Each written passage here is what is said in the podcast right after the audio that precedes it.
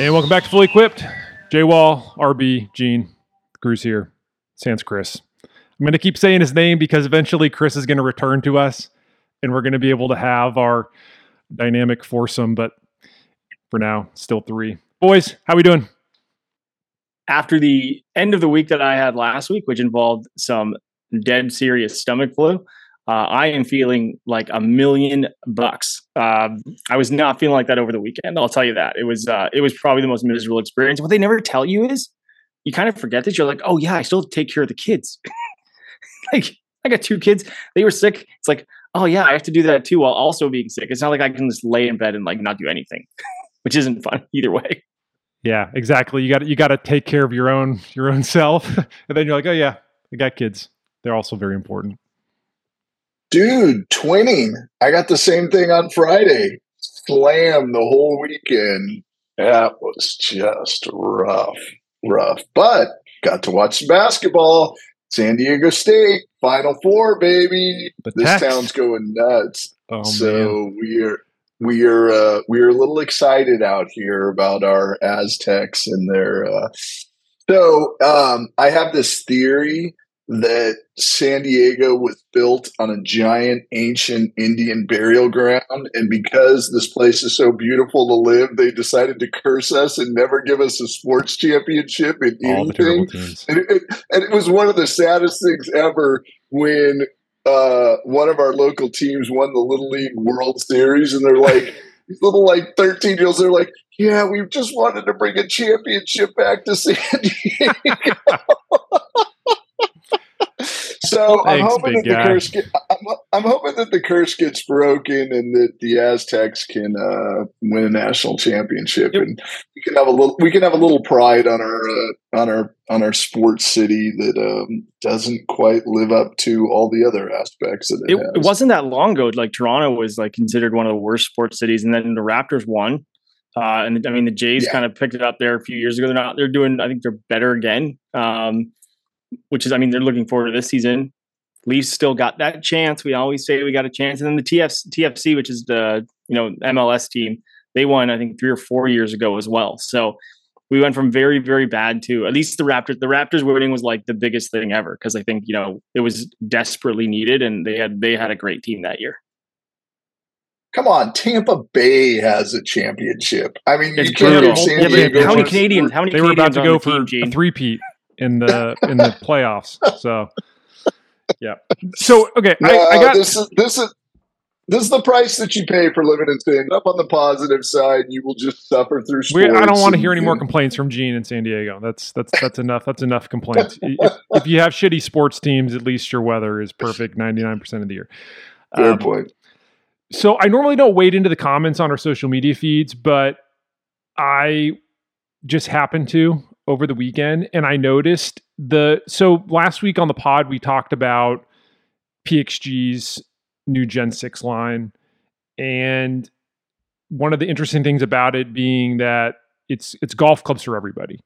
You know, there there doesn't really matter. It's all about the build and there are plenty of different ways to, to get to that point to get a well fit set of golf clubs and you don't have to have men's and women's clubs to make that happen but i was noticing some of the comments because we were talking about pxg and people you know going off about bob and and the pxg brand as a whole and it made me wonder is is pxg the most polarizing brand in golf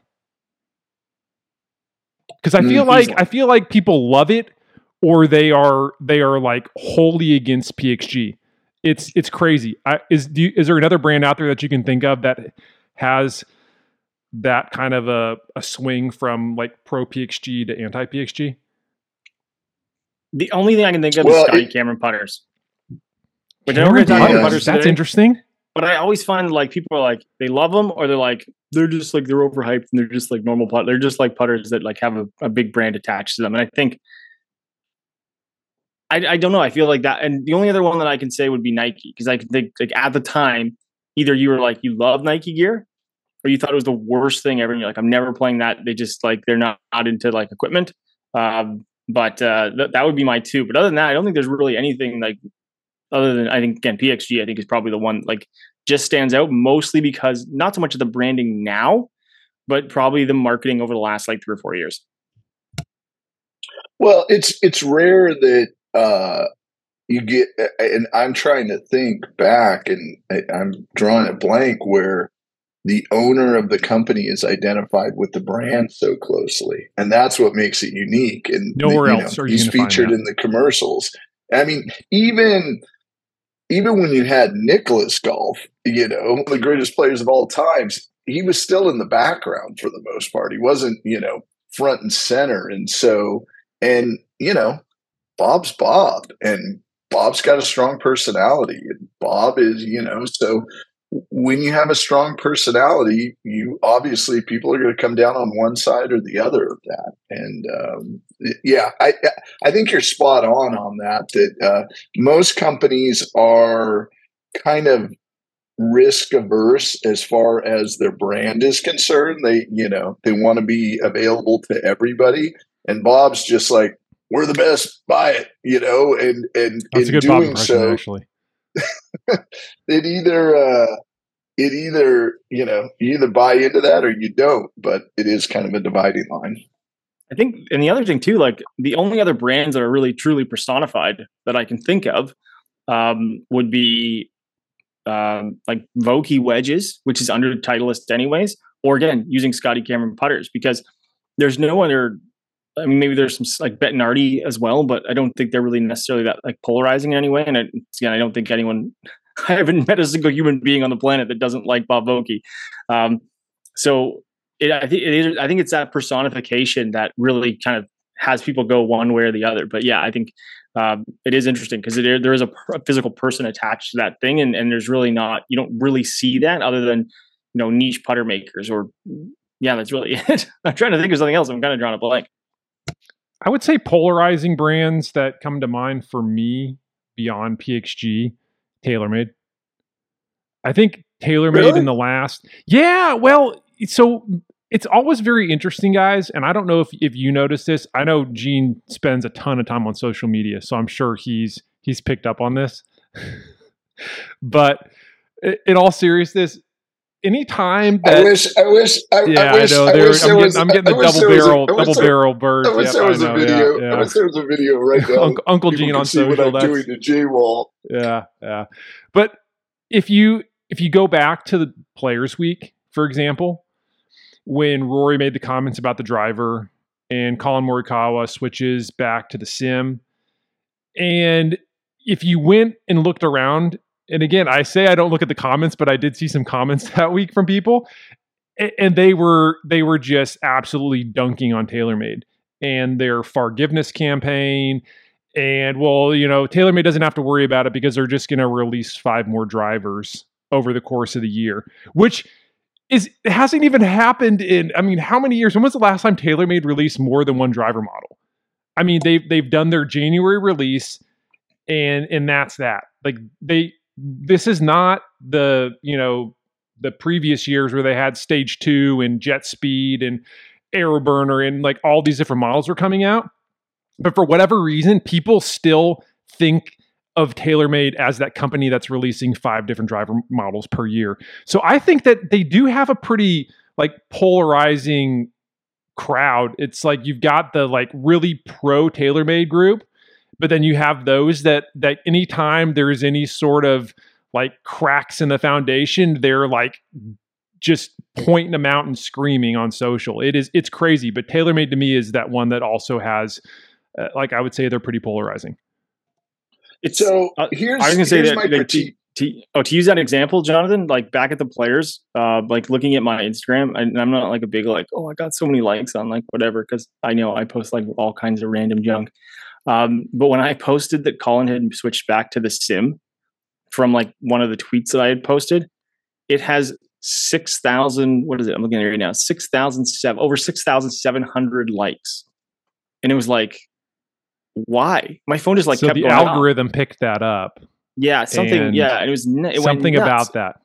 Even like Tiger's baggage that Genesis only had. Let me see here, fifteen hundred. I'm like, whoa, what the hell happened? And it's like, is it because like it got like a quick response or was it because of the players? And i i don't ta- i don't even use hashtags. Like it's not like i think it's because he something. changed back to an old an old driver. I think people just love that. They love when they see a guy going back to old product because more often than not a lot of golfers aren't playing the newest driver out there. They're probably playing you know the previous years or a couple you know versions back. So anytime it's like oh yeah he's playing my driver now and then everybody everybody goes crazy. But it, it is interesting to me. People still have this perception of TaylorMade as a company that's churning out all this product every year. When in actuality, they come out with one, you know, one line in January, and they might have, you know, a different, you know, a different wedge that comes out in a, in another finish, or, you know, maybe maybe another putter, but probably not. That's not something they've been doing recently. But that's what people think of when they think of TaylorMade is a company that continues to churn out product from you know, going back a decade. It's so I would make I would make the argument that this is a classic example, and it's not just in golf equipment or golf; it's in general that you have a very small minority that that that states something, and then larger platforms pick up on that said minority and broadcast that throughout the universe, and it's it's you got a few cranks living in their mother's basement rambling about you know uh, because you Be know careful they're going to come after you, Gene. Well, I love the cranks, baby. Come on, but it's uh, uh, you know it, it, everybody has a right to their opinion. Don't don't get me wrong, but I do think we pick up on opinions, especially opinions that are controversial, and then larger platforms project that as truth when I think the majority I, I mean, from my opinion, 99% of the time, I don't hear anything controversial about TaylorMade. Any, I mean, the only thing controversial about these companies, which was really interesting to watch, was how they were going to navigate LIV And they were all a little bit pregnant on LIV They were like, well, this guy's kind of playing on our staff. Uh, maybe not. But, you know, nobody wanted to go out because nobody, um, all these companies are risk averse. They want to keep going business as usual. So, um, you know, a few comments here or there on social media. I don't know. I don't know how much weight you can put on that as to a overall zeitgeist, you know, towards a certain company. Anyway, I just thought it was interesting, so I wanted to wanted to get your opinion. Let's get into some more interesting topics here. So, RB, I know you've been doing some research on the majors. This one in particular is in terms of historical significance for gear. This year's Masters, if you if you look back at the anniversaries, is a big one for for one guy in particular. That would be Bernhard Langer. Langer was the last major winner to win with a persimmon driver. And he really, I mean, people, we've talked about it before yeah, you know, I will say that Tiger Woods put Scotty Cameron on the map, but Bernhard Langer was the first guy to win with a Cameron putter. And then that sort of like spawned off into this look at like major winners in the last what what did you say the last 40 major winners mallet versus blade and it actually yeah. was way more interesting than i thought it would be yeah i so because of Langer winning with this blade and Rory changing back to a blade style putter, I, I got really curious about blades versus mallets because we've seen um, we've seen a lot of a lot of stuff from Hideki putting, and like he refuses. And I've said this, I've said this on social. I'll say it here again. Someone needs to get. I know he's got like this crazy collection of like Scotty Cameron putters, and he used basically a Newport two style putter forever. And yes, he won the Masters with it. But God, his putting stats are so freaking terrible. They are awful. Like, just look look at something different, please, for like a week. Just try. Don't have Not all these happen. tees and someone putting a, a nickel on your top line of your putter and rolling back and doing this. It's like it's unbelievable. Like, get out of your own freaking head and do something different for like goodness sake. But anyways, it got me onto this blade versus this. That might be the most fired up I've putter. ever heard you, RB. It's just like I want the like his ball striking. You look at his stats, his driving and his ball striking, and his short game is very good. It's good, but like for some reason, like his strokes in putting is like negative two on the season. I think it is something like that. And I'll, you know what? I'll correct myself at some point when someone's talking. I'll look at the stat to be specific because I'm kind of pulling it. But the last time I looked, it was really bad. Um, but it got me thinking about blades versus mallets at major championships because um, if you look at the tour, mallets have actually picked up a huge amount of steam. I would say they, they probably occupied less than 20% of the tour uh, maybe a decade ago. And now they're, I think they're closing in on, they're probably around 50%. Um, if you look at like just overall general use, not, not just winners, but general use. And so, but how does this relate to the, to the, the majors? Obviously the masters, uh, this marks the, I guess, what, 30 years since Bernhard Langer won with the Scotty Cameron. And then you also have the there's just the like again that that blade versus mallet. So looking at the the numbers over the last 40 men's majors. Now the reason I say that is there was no Open Championship in 2020, so I added an extra year going back to when Ernie Els won, which was pretty sick. I watched like 15 minutes of the uh like him winning and then Scott really that was awful, but then he won the Masters next year, so that's fine. At least he got that like redemption. But of the last 40 men's majors, blades have been used 28 out of 40 versus 12 in mallets. And that is disproportionate to what you would think based on usage, especially over the last 10 years, thinking of mallets. And yes, there are a couple uh, run winners with uh, like Brooks Koepka, who won four, uh, and Spieth won a couple. But other than that, it's a pretty open field over the last and I mean there's only one I think one Tiger win 2019. So it's not like there was this big run of Tiger wins where you just used that Scotty Cameron the whole time. So I thought it was pretty interesting and I I think it's because putting is so like it's it's already a, like a, a key point when it comes to winning a tournament. I still think some of the best players in the world use blade putters. Now, yes, we've seen the data. We've seen that mallets do help a lot of players get better. It kind of raises that ceiling. But I still believe that looking at this and you know it's a it's a pretty large sample size, ten years, that the best putters are going to gravitate towards blade putters because just like ball striking in blades, I think there's this feel element there that there there's just when you get on these fast greens and you're looking at touch putts and you're looking at lag putting, I think some of the best are, are, are going to gravitate towards that. And I I'm curious to get your guys' thoughts on that.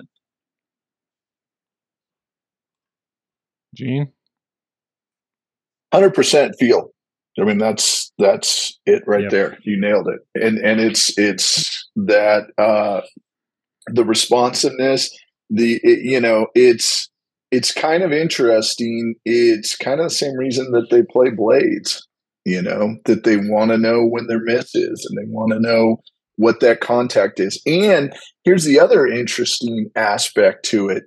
You know, really good players and tour players, especially on really, really fast downhill putts, will hit the ball off the center, usually towards the toe to slow the putt down with the same stroke.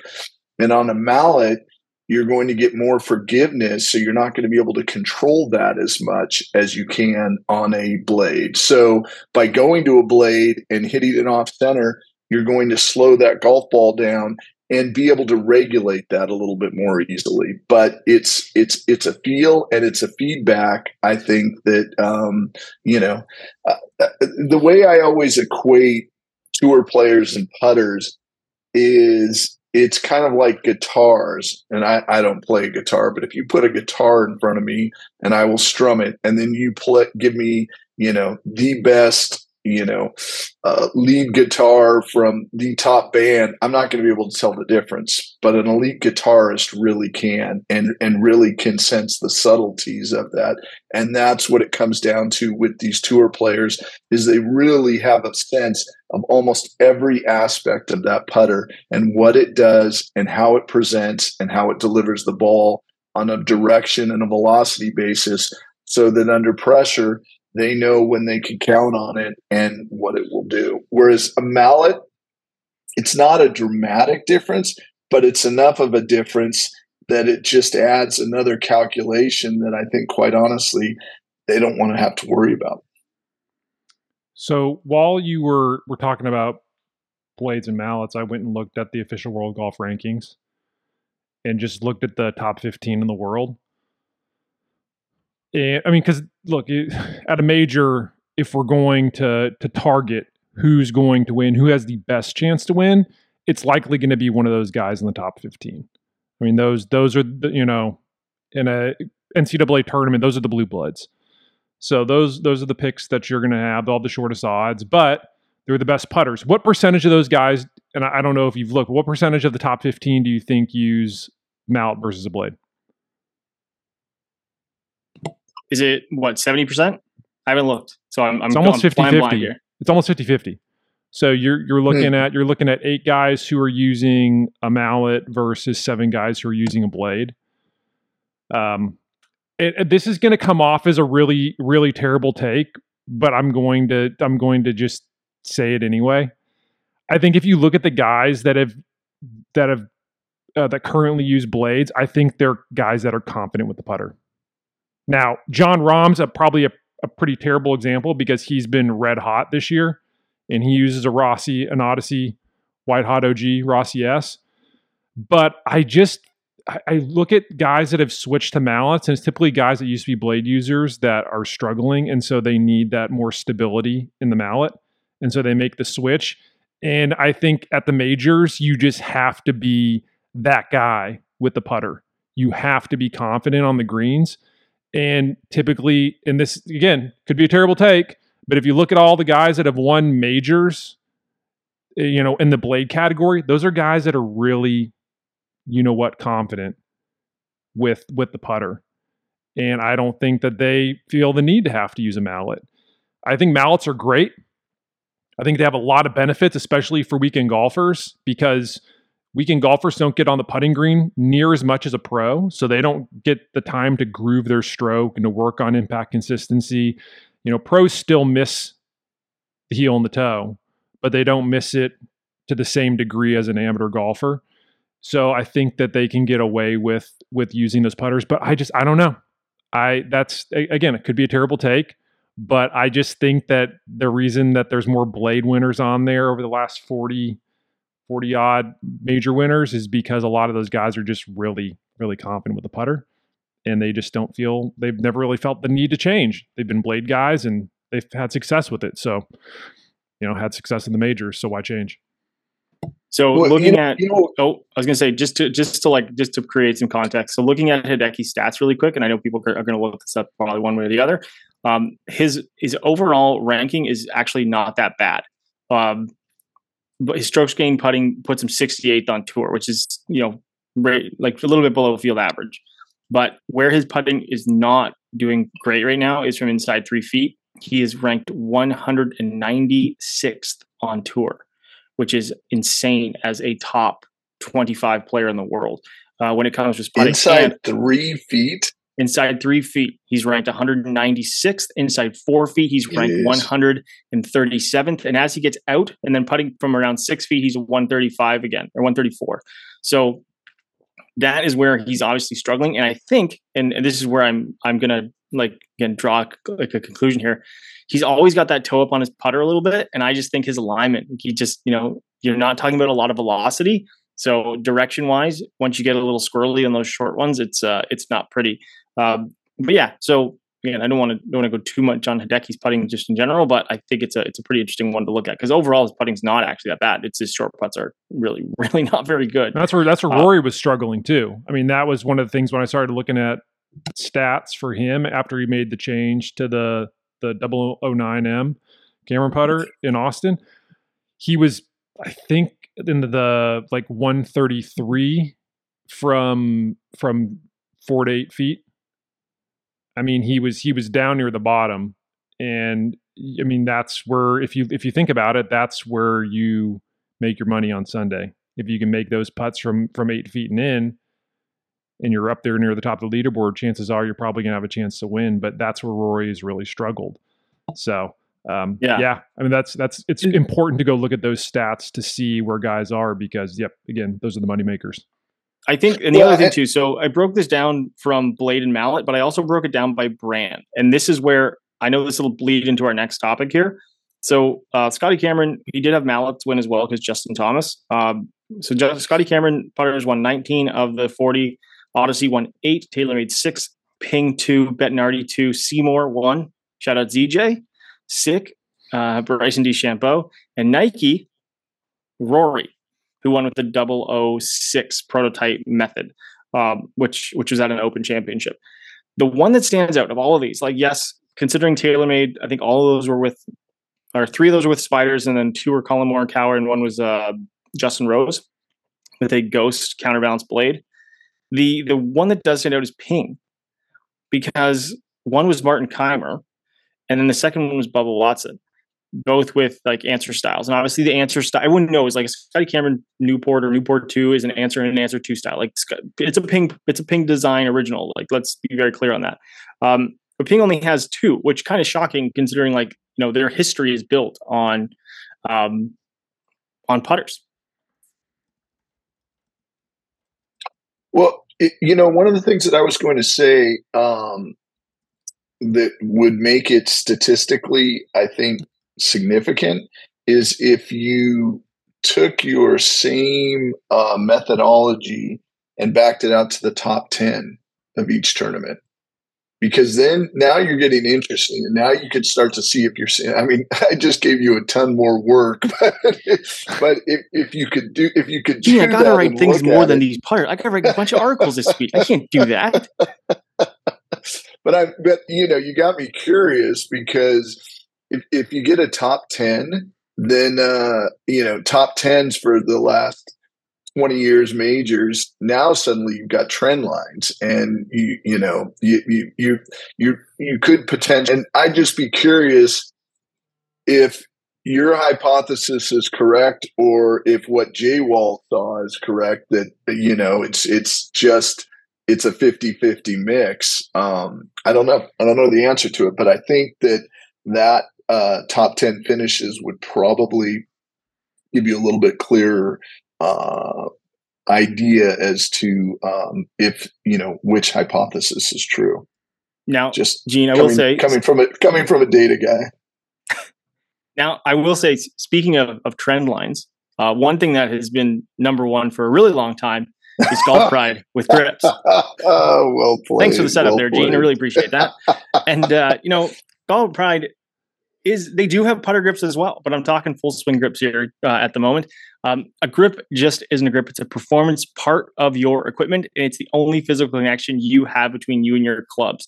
And it has to feel comfortable. It has to offer the traction that you want. It has to offer the durability that you want, so you get not only the experience of impact, but you get shock resistance when you happen to miss it. And studies prove that when you have new grips, you're able to grip the club more confidently, you're able to swing more freely, and you're actually able to gain yardage off the tee, which is also helpful. And no, another thing too, speaking of all kinds of these different materials and all kinds of stuff, Golf Pride has all kinds of options. You got the MCC and the Z grip, which is corded or hybrid cord technologies, means cord in the upper hand, no cord in the lower hand for extra comfort on that hand where you're not wearing a uh, wearing a glove. Then you have something that is designed for ultimate comfort, like the CPX and the CP2. Now, CPX is their softest performance group ever that offers maximum comfort to reduce group tension, pressure, and lead to uh, hopefully more fluid swing. They don't, uh, they're not going to guarantee that you're going to have a better golf swing, but they're going to guarantee that you're going to do it more comfortably. That's for sure. And the CP2, which is a wrap style design, which offers again a lot of um, shock res- reduction or shock shock absorption in those grips, um, including some inner stabilizers. So you get um, a lot of that soft grip, but you're not going to get something where it's going to feel like it's torquing in your hands a lot. Now, for fully equipped listeners, this one's important. You go to golfpride.com and use the code fully equipped. You will get free shipping on your next order at golfpride.com. Golf, G O L F P R I D E.com. Use the code fully equipped, F U L L Y E Q U I P P E D. That will get you free shipping on your next order. And that is available for all orders of the United States. And there is no minimum purchase required. So you want to try a couple different grips before you make your pick or if you want to just load up for the season, you can do it either way. And not only do they have those all those awesome performance grips that I mentioned, they do have putter grips as well. So be sure to head over there and check it out. Thanks, Golf Pride. Thanks, Gene, for setting that one up too. Appreciate it. My pleasure, my man. My pleasure. We spent a lot of time talking about putters, but I did want to bring up one product launch for this week. Ping announced their new Ping Slam PLD limited putters. The putters. This, this, this is a pretty cool idea. So if if you've been following some of the things Ping has been doing with their PLD line, They released a limited version called the PLD Anser Patent 55. It was to celebrate the 55 year anniversary of the Anser patent, which is, you know, you, you could argue is maybe, I mean, it's, it's the most important patent in on the putter side in golf. Top two or three, in my opinion, most important patents in the history of the game. I mean, everybody is using an Anser putter nowadays. All the manufacturers have have one, and for whatever reason, people are always like, "Oh, that's a that's a Cameron," or it's what you know whatever brand it is, and it's like, no, it, it was before it was that, it was a Ping, but Ping set a record, or I guess I should say they they made history in 1988.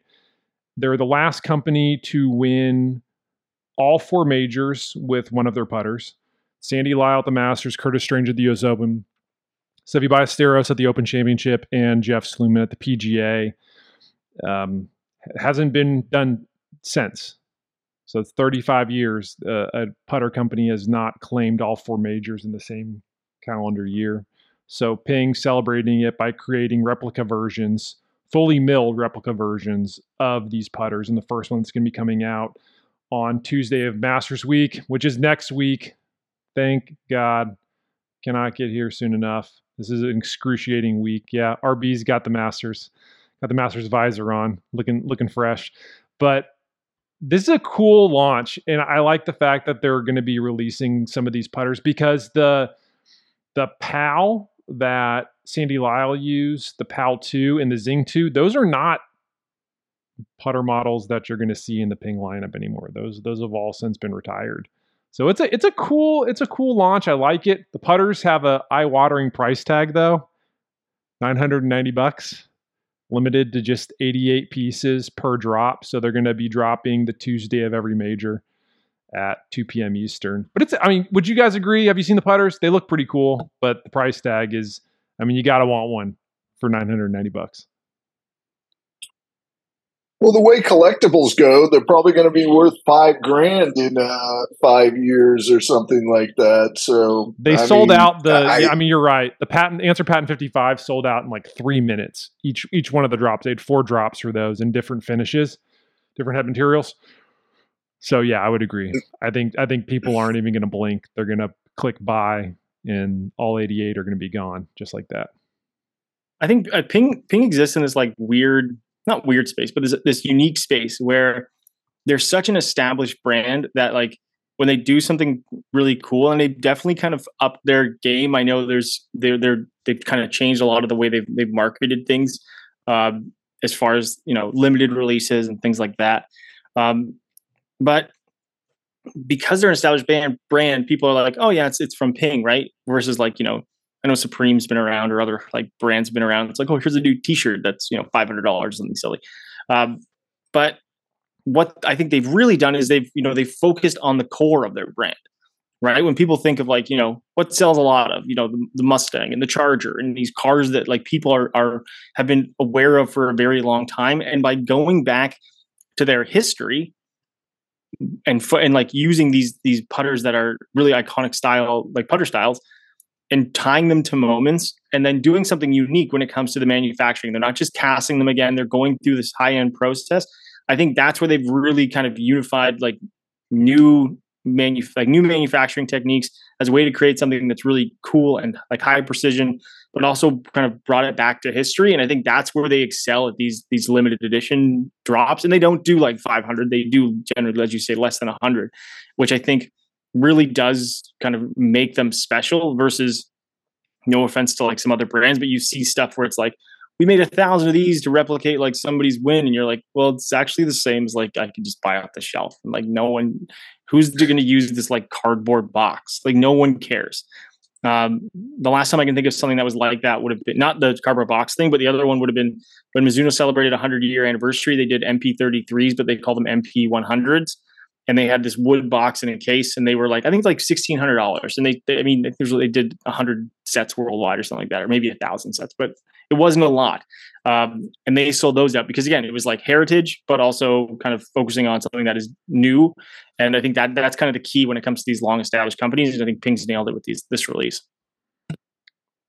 The pal is also a trivia question Do you know do you know the significance of the PAL beyond being the putter that started this major run for Ping in 1988? Is it has to do with the name? No. It was used I- it was used for another significant win. I don't know. And, and I'm usually pretty good with like ping history, but like I actually am I'm completely stumped or I'm, I have no clue what you're gon- gonna say here. Al Geiberger used a PAL when he shot 59 in 1977 in Memphis. So PAL has the PAL has a, a pretty pretty impressive resume. It's got over 100 100 tour wins, has four major wins, and then it was also used by Geiberger to shoot the fif- the first 59 on the PGA Tour. So Interesting. Yeah, there you go. There, there's your there's your bit of uh, random golf trivia for the day. Other than Um, the Anser, I think my favorite's the My Day, which is like known as like the the Faxon style putter. Yeah, that's a good one. I like the PAL. The PAL's got a good shape to it. Um, I almost forgot when we're talking about releases. The other major release this week, Miura. Hello. Yeah. How do we how do we not touch on this? Well, I think I think it was as we were talking about it. I'm like, oh yeah, that's that's right, Miura. So for everybody that hasn't been on social recently, the Adam Scott Miura irons, the ones that he started using last year at Memorial, they're now coming to, to I shouldn't say they're coming to retail. They're going to be available. So Miura and Adam Scott announced a collaboration very similar to the collab that Miura had with Jack Nicklaus and they're bringing the Adam Scott irons, a carbon copy that they're calling the AS1 signature iron. They're going to bring them out. There is no, you know, they're they're not limiting kind of like the Ping release. They're not limiting it to a certain number of sets. What you have to do though, if you want these, and this is this is what I love about this, because everybody says, "Oh, I really want those irons. I wish they'd come out." Well, put your money where your mouth is because you got to make a deposit on these if you want if you if you want to do a pre-order and it's a non-refundable $500 deposit these irons it's three through pitching wedge you can get them customized to your own specs but the the head design is totally adam scott's idea and it's based off the irons he has in the bag currently but these irons three through pitching wedge are, are 3750 so you're gonna you're gonna need you're gonna need to pony up some cash but the Nicklaus irons went crazy fast. I expect that they're probably to run out of of orders on these, but they're not saying how many orders they're going to take in. I'm pretty sure as long as you're willing to put down 500 bucks, you're going to get a set. And then if you do, they're saying they're going to start um, sending out sets towards the the end of the year, maybe in the fall. And they also come in a cool box, but I don't really think people care about the the box. I think they care more about the irons inside. Just a note, I'm not sure how many messages you got, but um, to the people on social media, I will not split a half set with you. No, I'm sorry. As much as I do love them, I'm not going to be playing. Did somebody ask you to split a half set, RB?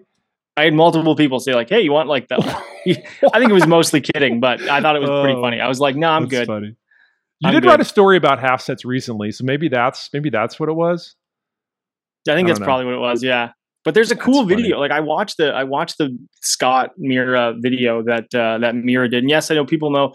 It's funny because like sometimes people think we're we're homers for Miura because it's we're under the same kind of umbrella brands at 8 I don't but, like, really, I don't care. I, I, We I literally almost forgot about talking about, them these. today, which is really funny. Yeah, yeah. Um, but like watching him go through the factory is, I just think it's cool. I love watching the like the way that they like literally hammer the hell out of metal and make a golf club. I just think it's cool.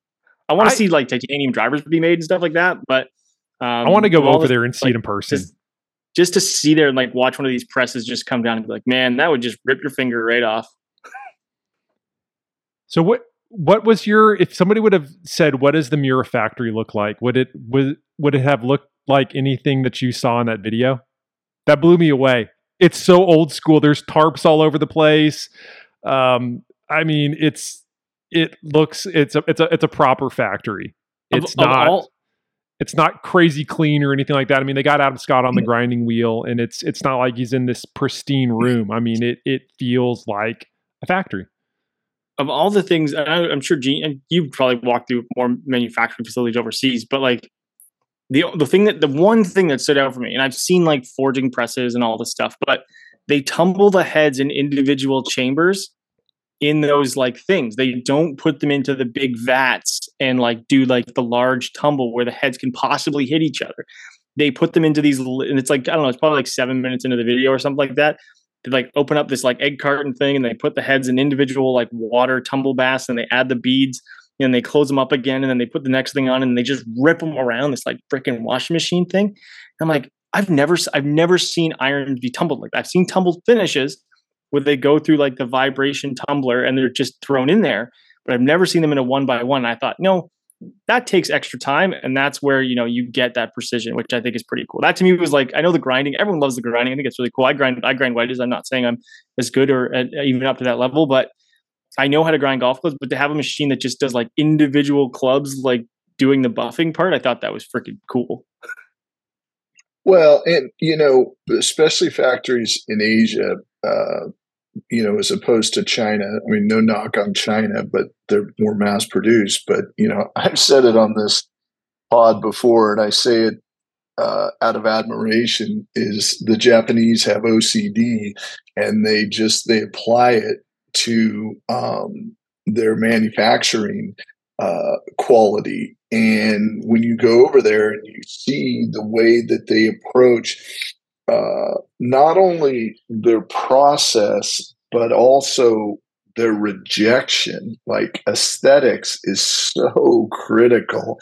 And what they go through in inspecting a piece to make sure that it is perfect, it's it's on another level compared to what we're used to as Americans. I mean, they really, really uh, take great pride in making sure that the pieces that they deliver are um, as good as they can be as they can be and the, the, the thing that the one thing that I love, and I've seen Miura videos before. They, there's one um, that was produced, I think, five or six years ago.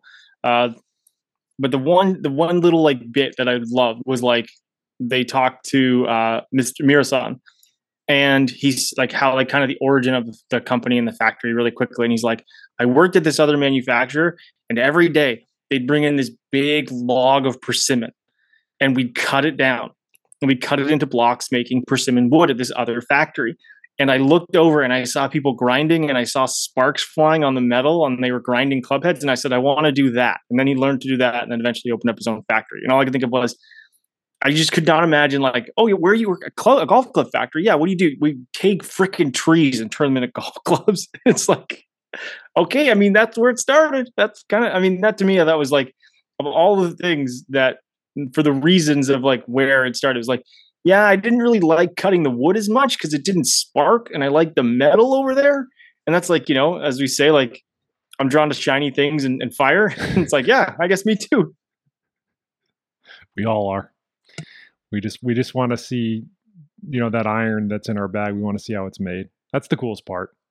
I, I think through all my years in this industry, the, the coolest part is seeing the production process because it's unlike anything that you would you could ever imagine.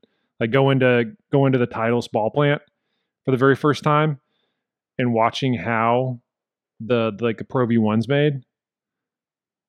It gives you a new it gives you an appreciation for those golf clubs because it's easy in this industry to just be like, yeah, golf club's a golf club but there's a lot there's a lot of incredible processes that have to be done for some of these clubs to, to bring them to life. Anyway um, something else that i wanted to discuss in rb i think you had a couple of questions about this. I had a couple of questions about this on social. So rory mcilroy made some equipment changes last week at the match play. He should man he should have ended up in that final. I don't know how i don't know how he let it get away from him at the end. He's two up with with three holes of play, and he just started leaking oil, and then that was that. But he does look like he's primed to make a run at the Masters, which is the last leg of the career Grand Slam for him. We obviously mentioned that he's changing putters. He also changed driver shafts. And I think this is a topic that really piqued the interest of a lot of, of real, like serious gearheads because Rory was playing a Fujikura Ventus Black. And the Ventus line has three different profiles. You have the red, which is the high the highest launching. You have the blue, which is the mid launch. And then you have the black, which is the low launch, low spin. So obviously Rory is is one of the you know has one of the fastest clubhead speeds on the PGA Tour.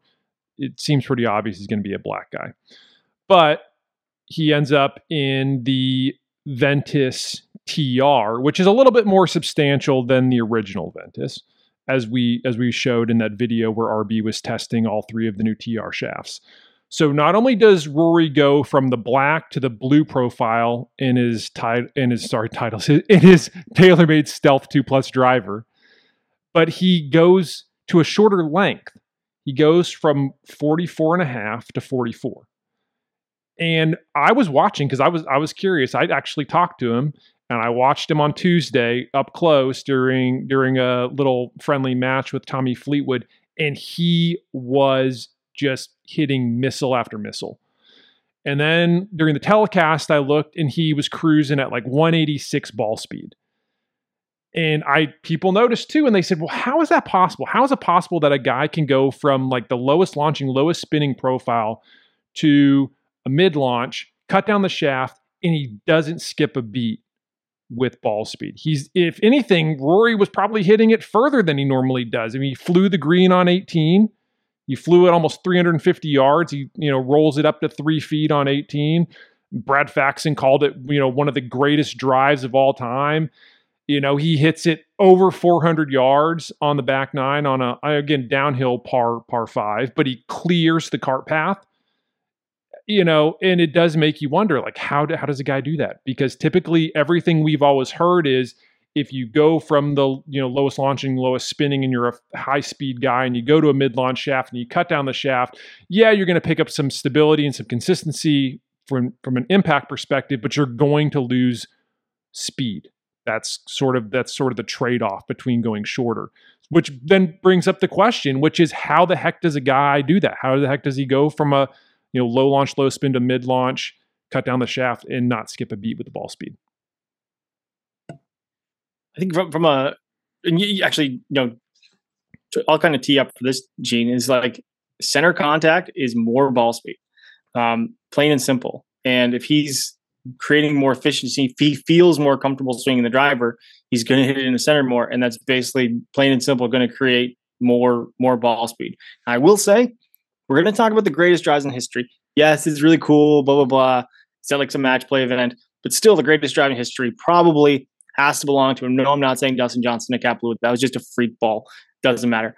But the 1960 drive from Arnold Palmer, where he drove it on the green at Cherry Hill with a freaking persimmon and go on to goes on to win the US Open. So we're talking about greatest drives in history, let's go back to like you know something that like really mattered. Okay, Not, well, there's recency you know, bias there. I mean, he's might he's be some recency bias, yeah. but anyways, yeah, a 300 yard drive with persimmon on the first hole of the U.S. Open. We'll probably take that with a big comeback win. But uh, yeah, center as you, you know, you face map drivers, Gene. Center contact is by far the most efficient. It doesn't it doesn't matter what length it's at.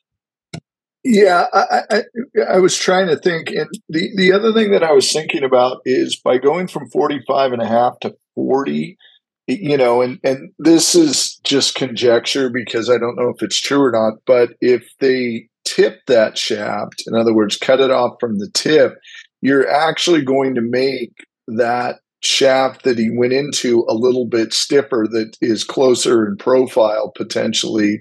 Whereas just cutting down his current shaft um, could potentially stiffen it up beyond where he wanted to be. And you know, that's just that's just a guess on that. But if the ball speed numbers, you know, uh, one of the things that I'm always careful about in sports and golf in particular anecdotal information. Like you see a couple of drives, but you know, were his ball speeds truly faster or equal than they were, you know, the last time he teed it up? Because, you know, anyone can can stripe a ball here or there, but uh, you know, over the totality of the number of drives that he plays over those four days, you know, whenever, whenever he had that club in play, does that equal? But if it does, I go to RB's point. It's just uh, there's there's a reason that he wanted to go shorter. He wanted to control his drives a little bit better. He's the longest driver out there, and we've talked about this and it goes back to our conversation, which we're not going to get into, but uh, you know about pullbacks and, and distance control. And it's like to me, it's a self-regulating uh, force that these guys want. Uh, it, it, even the even the longest leading driver on the tour wants a little bit more consistency, wants to be able to control it and hit it in the fairway because at that length he's realized he's probably missed a few scoring opportunities when the ball's gone sideways and he's had a miss. It's it's crazy. Like I think back, you know, I just I've been messing around with drivers heading into the season like anyone else, and just you know I'm trying to figure out what that one is. And I'm playing drivers right now at like 45 and three quarter inches. That's kind of like what I've been testing for a long time. And yes, I see club head speed go up, and you know, trying all these different things. But it wasn't that long ago that Bryson was like, you know, he kept dangling that carrot. He never I'm did so it. He's glad like, I'm going to go 50 inches, bro. I'm going to go 50 inches, bro. And he like never brought it out. Um, and so like, because he even he realized like 48 inches, like we're already like we're already getting real close to like stupid. like if I miss one at this ball speed, it's going to go out the planet. Which I mean, he's done that, mind you. At the Ryder Cup, he hit some freaking unreal drives that like were crazy, like insane, like literally insane. How far and how accurate they went, basically. Um, but you know, from 50 inches, 50 inches to 44 inches is well, simple math. Six inches of difference between like what a potential long drive could have been like a couple years ago before the USGA put the cap at 40 or the PGA Tour or whatever. I don't know. The model local rule for the PGA Tour is like 46 inches. I think it's 40, yeah, 46 inches. But to think that they did that, and then, you know, Rory's going back to 44, it just goes to show like efficiency really matters. And I think this is where we see it. I don't think you're not going to hit it longer. I actually had this little mini discussion with Frank, not to name drop, but Frank Nobilo kept saying like amateurs hit their three woods better. And I'm like, eh, it's not really true. Like they're not more forgiving, like by any means. And I was trying to explain that to him. So next time I see Frank at a at a PJ Tour event, we're gonna have a conversation, like a nice conversation. We actually ended like cordially um, on Twitter, but I was saying like, let me like help you understand like the physics of this a little bit. But the idea is that you make slightly better contact because you have a shorter golf shaft for players that aren't as consistent. You have a way bigger face on a driver, so you kind of put those two together on a driver that's say 44 inches, and you're already swinging the damn thing to create almost 190 ball speed you could pr- like you're going to hit it more solid. And the other thing too is a longer golf, and this is kind of like the, the here we go. This this part for the sickos. As the club gets longer, the tendency is to be more shallow. So as Rory said, he drops it behind him and it comes from the inside, and that's where you see that the miss right or left because it comes down to a timing thing.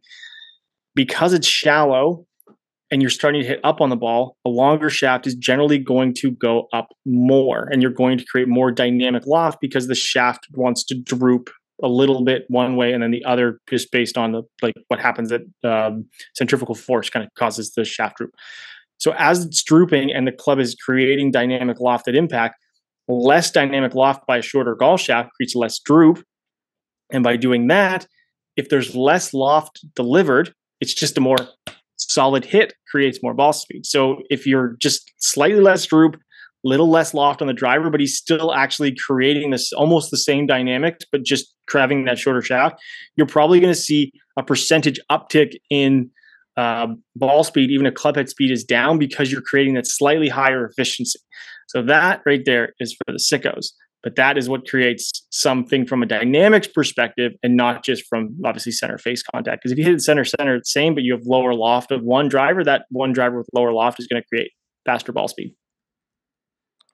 I, Yeah. I, I agree. One Yep. one thing in Nobilo's defense, amateurs do hit their three woods further at slower speeds. And it's all Yes. due to launch and spin characteristics. So we actually ran that test for golf.com and proved that. So uh, he is correct up to a certain point. Um, and then after about 85 miles an hour or so, um, the driver starts to win out. But if you're below 85 miles an hour, either go to a high lofted driver, an 11, 12, 13 even, or use your fairway wood. Yep. Little little tip there. And RB, your your explanation there checks out with what Tony Finau saw when he went from 45 and a quarter to 44 and three quarters. It's just it was the efficiency of it, and being more efficient allowed him to, to actually get get more distance in the long run. So, um, anyway, that I think that's a great explainer for those out there that were wondering how do you get you know either maintain or gain speed if you're trying to go shorter with the driver. Now these are the best players in the world, so you know also take that into consideration. And some of them are also really fast. You might have an outlier situation. Yeah, maybe. I mean, Tony Finau and, and Rory can both send it. So anyway, all right. Last topic. As I mentioned, this is the week before the Masters. It is the most painful week of the year because everybody just wants. I mean, unless you're, you know, the, you know, you work for Valero or you're, you're, you know, working for the tournament this week or you're local, everybody just wants this tournament to be over so we can start focusing on on Masters Week. And one of the, I will say, one of the interesting things about Valero is the fact that it, it tends to be one of the windiest tournaments of the year. San Antonio, this time of the year, it's pretty unpredictable. I remember probably like uh, seven or eight years ago, I was covering the tournament when I still worked for the PGA Tour, and they had a wind advisory that stopped play. I mean, I was out on the golf course, and the flag was literally smack. The top of the flag was smacking the green it was that windy and they they had to stop play. But it did bring up an interesting conversation that we had before we started the pod, which was you know wind tends to force guys to have to make changes to their equipment setups, and I think that you will see some guys add. I mean, I think the most obvious one is if you're going to play a golf course and it's really windy and you have a bunch of high lofted fairway woods. I mean, I would say utility irons a pretty good way to go. I mean, wouldn't, wouldn't you say it's probably the probably the best option? It's still forgiving. It's going to help you lower the launch. Although we did see during the the three iron, the three hybrid in seven wood test. I mean, that three hybrid had a really penetrating flight. So if yep. you've got one with a more forward CG, you could probably get away with hitting that too. That hybrid bought heat. I I, I mean I I watched. I mean I was standing there. G four thirty the test. But uh, it was interesting to see how, you know, same delivered loft, same dynamics essentially. What a forward center of gravity, even on a smaller golf club designed for forgiveness, when it's hit in the middle, like the way it's designed, how it, from a gapping perspective, it will fly lower. It becomes almost like a driving club versus something that is an approach club, which I think is is kind of the way they've designed it into that into that line, anyways. But yeah, you can definitely create lower spin with those clubs. I mean, I've hit the Stealth Plus hybrid, which I think is 22 degrees, the one that I have. And it's still like, I'm shocked how low spin it is. It's pretty crazy. So um, I play it, you know, I, the one that I've tested is slightly shorter. And so I hit down on it like an iron to create some more spin. But if you just, if you shallow out and just hit it, it just goes. That's the sound. It doesn't make that sound, but like that's kind of like I'm just creating some type of, you know, Every dynamic here for people. Course now, that's what people I'm listening. Yeah. It's more like poof. when I hit it. Not so pewy, if that's a thing. So I, I think you're going to see a lot more utility irons this week. I'm gonna I'm gonna reach out to reps and just see what what the the big trend was for San Antonio. But I do I think maybe maybe lower lofted lower lofted hybrid. There a lot of those guys don't like hybrids because they're looking for for something that's anti left. But I think utility irons will be a, a pretty important play this week. Maybe see a TaylorMade burner? I know it's out there. We'll have to talk about that next week. We have, we, you know, we got so many. To- we said, we, you know, know, I know. An hour it's, ago, it's, we're like, it's very, it's very possible you you could, you could see that next week. I know. We're we're an hour in. Let's call it on episode 183 of A fully Equipped? Question mark. As always, if you want more gear news, you can check us out, check us out on social media. We are at fully underscore equipped on Twitter and at Fully Equipped Golf on Instagram. We do have a lot to get to next week. It is going to be Masters Week, baby. A lot of gear talk. That's right. Fist pumps around. Thanks as always for listening. See you next week.